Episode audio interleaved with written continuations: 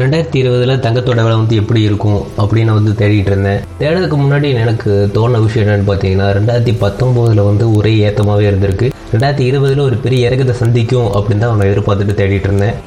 அப்படி தேடினதில் வந்து நாலு குழு வந்து எனக்கு கிடைச்சிது. அதில் வந்து மூணு குழு வந்து தங்கத்தோட விலை வந்து ஏறதுக்கான அறிகுறியும் ஒரு குழு வந்து தங்கத்துக்கு இறங்குறதுக்கான அறிகுறியும் கொடுத்துச்சு. முதல் தங்கம் ஏறதுக்கு உண்டான அறிய அறிகுறியில் வந்து பார்ப்போம் முதல் நம்ம பார்க்க போகிறது வந்து சைனா தான். சைனான்னு உடனே நீ யோசிப்பீங்க என்னடா கொரோனா வைரஸ் பற்றி பேச போறியாடா? அப்படின்னு கேட்டிங்கன்னா அப்படி கிடையாது. சைனாவோட பொருளாதாரம் பார்த்தீங்கன்னா ஒரு கடந்த இந்த புது டெக்கேடில் வந்து இறக்கத்தை தான் சந்திச்சிட்ருக்கு அதுக்கு கூட கொஞ்சம் எண்ணெயை ஊற்றுற மாதிரி தான் அந்த கொரோனா வைரஸும் இருக்குது சைனா கடன் வாங்கிய தொகை அப்படின்னு பார்த்தீங்கன்னா வருஷம் வருஷம் அதிகரிச்சுட்டே தான் இருக்குது அதனால் வந்து பெரிய பொருளாதார நெருக்கடியை வந்து சந்திக்க சந்திக்க வேண்டிய சூழ்நிலை வரலாம்.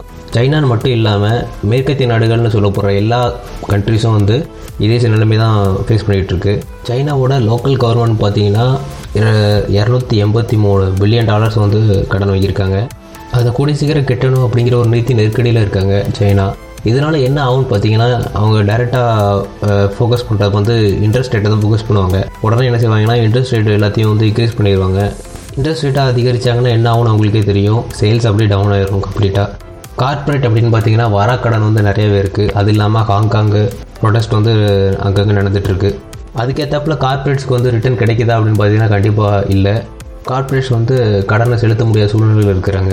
இதனால் என்ன ஆகும் அப்படின்னு பார்த்தீங்கன்னா ஓவரால் சைக்கிளே வந்து பாதிக்கும். அதாவது இப்போது கடன் ஒருத்தர் கொடுக்குறாங்க அவங்க வந்து திருப்பி அந்த கடனை செலுத்துது வட்டி அமௌண்ட்டு திருப்பி இன்னொருத்தருக்கு கடன் கடன் கொடுக்குறது. இதே மாதிரி ஓவரால் சைக்கிளே வந்து பாதிப்படையும். ஐஎம்எஃப் வந்து ரீசெண்டாக ஒரு அறிக்கை விட்டுருந்தாங்க. அதில் வந்து நாற்பது சதவீதம் பேர் வந்து கடன் வாங்கினவங்க வந்து கொடுக்கல. அது வந்து அதோட மதிப்பு பார்த்தீங்கன்னா பத்தொம்போது ட்ரில்லியன் டாலர்ஸ் வந்து கொடுக்கல அப்படின்னு வந்து சொல்லியிருந்தாங்க. இதனால் ஓவரால் ஓவராலாக நம்ம பார்த்தோம் அப்படின்னா மொத்த உலகமே பார்த்திங்கன்னா ஒரு பொருளாதார நெருக்கடியில் தான் இருக்குதுன்னு சொல்லணும். கார்ப்பரேட் பாண்ட்ஸில் இன்வெஸ்ட் பண்ணியிருக்க எல்லா எல்லாருமே வந்து ஒரு ரிஸ்கில் தான் இருக்காங்க. ஏன்னா பாண்ட்ஸோட வேல்யூஸ் எல்லாமே வந்து டவுனில் தான் இருக்குது இது எல்லாத்தையும் வச்சு பார்க்கும்போது ரெண்டாயிரத்தி இருபது ரெண்டாயிரத்தி இருபத்தொன்னில் வந்து பொருளாதார வீழ்ச்சி வந்து யூஎஸ் யூஎஸ்க்கு வந்து வரலாம் அப்படின்னு வந்து அனலிஸ்ட் வந்து எதிர்பார்க்குறேன் அதே மாதிரிலாம் எதுவும் ஆச்சுன்னா கோல்ட் ப்ரோ கோல்ட் ப்ரைஸ் வந்து டாப்புக்கு அப்படியே டாப்புக்கே வரும் மூணாவதாக நம்ம முக்கியமாக கவனிக்க வேண்டியது பார்த்தீங்கன்னா யூஎஸோட எலெக்ஷன் தான் ரெண்டாயிரத்தி இருபதில். அதில் வந்து பார்த்தீங்கன்னா டெமோக்ராட்டிக் நாமினேஷன்ஸ் பார்த்தீங்கன்னா ரெண்டு பேர் இருக்காங்க. Elizabeth Warren and Bernie Sanders வந்து இருக்காங்க.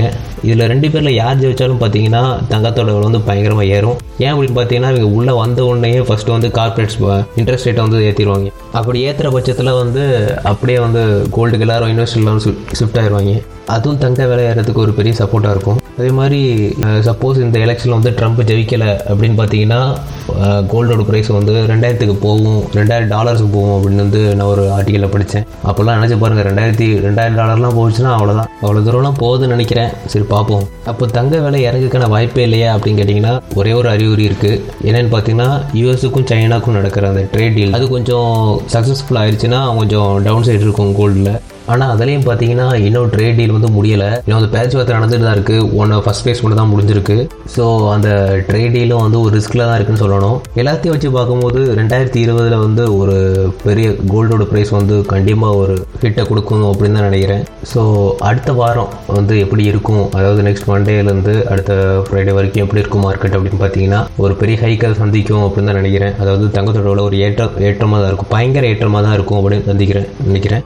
என்னோட அனலிசிஸ் இல்லைனா பாட்காஸ்ட்டு இல்லைனா நான் முன்னாடி போட்டிருந்த அனலிசிஸ் எல்லாத்தையும் நீங்கள் ஃபாலோ பண்ணிட்டு இருந்தீங்கன்னா உங்களுக்கு தெரியும். இந்த வருஷம் ஸ்டார்டிங்லேருந்து நான் சொல்லிக்கிட்டே இருக்கேன். ஜான்வரி எண்டில் வந்து ஒரு பெரிய ஒரு ஹைக் இருக்கும். ஒரு பாசிட்டிவ் இதாக இருக்குது அப்படின்னு சொல்கிறேன் இது வரைக்கும் இருந்த மந்த்லேயே வந்து ஜனவரி டுவெண்ட்டி டுவெண்ட்டியோட ஜனவரி மந்தில் தான் ஒரு ஒரு கோல்டு மார்க்கெட்டுக்கு ஒரு பெஸ்ட் மந்த்னு சொல்லுவேன். இன்வெஸ்டர் மத்தியில் மறுபடியும் கோல்டு ப்ரைஸ் வந்து தௌசண்ட் ஃபைவ் ஹண்ட்ரட் டாலர்ஸ் அந்த ரேஞ்சில் வந்து வருமா அப்படிங்கிற ஒரு பயங்கர இயக்கமாக இருக்குது அதாவது நம்ம இந்திய மதிப்பு தமிழ்நாடோட கோல்டு ப்ரைஸ் கணக்கு பார்த்தோம் அப்படின்னா மூவாயிரத்தி எண்ணூறுக்கு வந்து மறுபடியும் வருமா அப்படிங்கிறதே பெரிய இயக்கமாக இருக்காங்க. ஆனால் அதெல்லாம் அந்த தூரத்தில் போகண்டா கண்டிப்பாக மூவாயிரத்தி எண்ணூறு அந்த ரேஞ்சுக்கெலாம் வந்து இன்னும் கொஞ்ச நாள் ஏறிட்டு அதுக்கப்புறம் கொஞ்சம் இறங்கும் போது அந்த ரேஞ்சுக்கு வந்துடும் அடுத்து தங்கத்தோட விலை வந்து எப்போ இறங்கும் அப்படின்னு கேட்டிங்கன்னா என்னோட போஸ்ட் எல்லாத்தையும் கண்டிப்பாக பார்த்துட்டு இருங்க. கண்டிப்பாக எனக்கு ஒரு கிளியர் பிக்சர் கிடைக்கும் போது கண்டிப்பாக நான் அது உங்களுக்கு இன்ஃபார்ம் பண்ணுறேன் மேலும் தங்கத்தை பற்றின செய்திக்காக இணைந்திருங்கள். இது உங்கள் அசோக் தங்கம்.